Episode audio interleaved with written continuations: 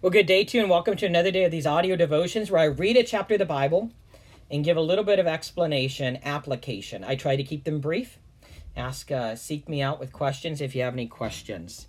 Certainly seek me out. We are on Deuteronomy chapter 11 today. We go through the Old Testament one day, New Testament another.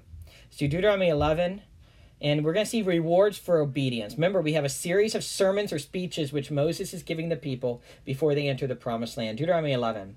Moses says, You shall therefore love the Lord your God and always keep his charge, his statutes, his ordinances, his commandments. Know this day that I'm not speaking with your sons who have not known and who have not seen the discipline of the Lord your God, his greatness, his mighty hand, and his outstretched arm, and his signs and his works, which he did in the midst of Egypt to Pharaoh, the king of Egypt, and to all his land. And, and, and what, what he did to Egypt's army, to its horses and its chariots, when he made the water of the Red Sea to engulf them while they were pursuing you, and the Lord completely destroyed them and what he did to you in the wilderness until you came to this place, and what he did to Dathan and Abiram, the sons of Eliab, the son of Reuben, when the earth opened its mouth and swallowed them, their households and their tents, and every living thing that followed them among all Israel. But your own eyes have seen all the great work of the Lord which he did. So Moses just gave this litany of things they've seen and, and their parents have seen and that they've heard about the, the, the, the deeds, the miracles, the signs, the wonders the Lord did as he brought them out.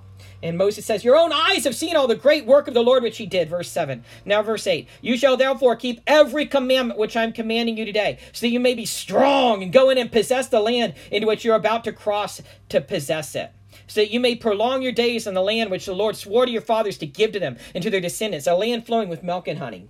For the land into which you are entering to possess it is not like the land of Egypt from which you came, where you, where you used to sow your seed and water it with your foot like a vegetable garden.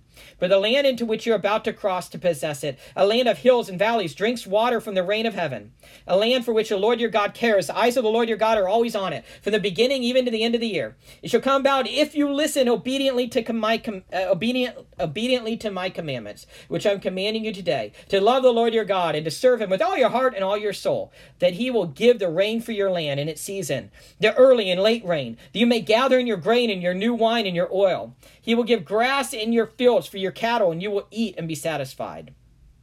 Beware that your hearts are not deceived and that you do not turn away and serve other gods and worship them. Notice how Moses just gave them this if then covenant. If then covenant. If you continue to follow the Lord, obey his commands, and so on and so forth, then your land will be blessed. The Lord will provide for you.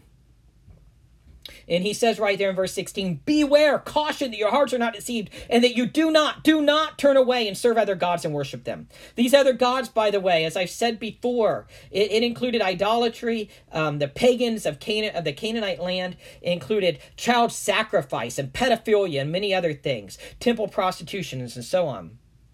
Verse 17, it says, If you do that, or the anger of the Lord will be kindled against you, and he will shut up the heavens, so that there will be no rain, and the ground will not yield its fruit, and you will perish quickly from the good land which the Lord is giving you. You shall therefore impress these words of mine on your heart and on your soul, and you shall bind them as a sign on your hand, and they shall be as frontals on your forehead. You shall teach them to your sons, talking of them when you sit in your house, and when you walk along the road, and when you lie down, and when you rise up. You shall write them on the doorposts of your house and on your gates, so that, whatever you see, so that is purpose. Verse 21 so that your days in the in the days of your sons may be multiplied on the land which the Lord swore to your fathers to give them, as long as the heavens remain above the earth. For if you are careful to keep all this commandment which I am commanding you to do, to love the Lord your God, to walk in all his ways, and to hold fast to him, then the Lord will drive out all these nations from before you, and you will dispossess nations greater and mightier than you.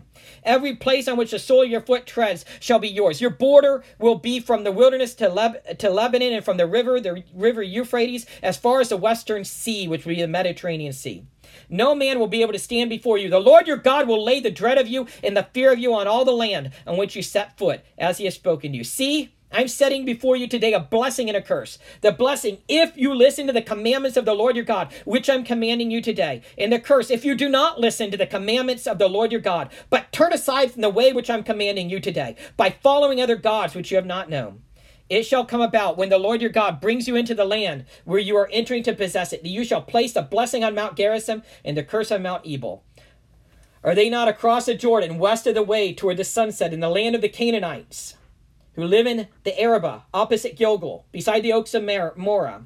For you are about to cross the Jordan, to go in to possess the land which the Lord your God is giving you, and you shall possess it and live in it. And you shall be careful to do all the statutes and the judgments which I am setting before you today. Notice this is idea of being careful to keep the Lord's covenant, to keep the Lord's covenant. And there are natural blessings and curses when they keep the Lord's covenant. And the Lord has set in place these natural blessings and curses because the Lord loves the people and he wants to bless them and watch out for them. And we, you know, they did not keep the covenant, but still in his grace, the Lord eventually sent a Savior, Jesus, who fulfilled the whole law and was the Messiah, is the Messiah, died on the cross for our sins and rose again. Trust in him today. We'll stop there. Have a good day in the Lord. God bless.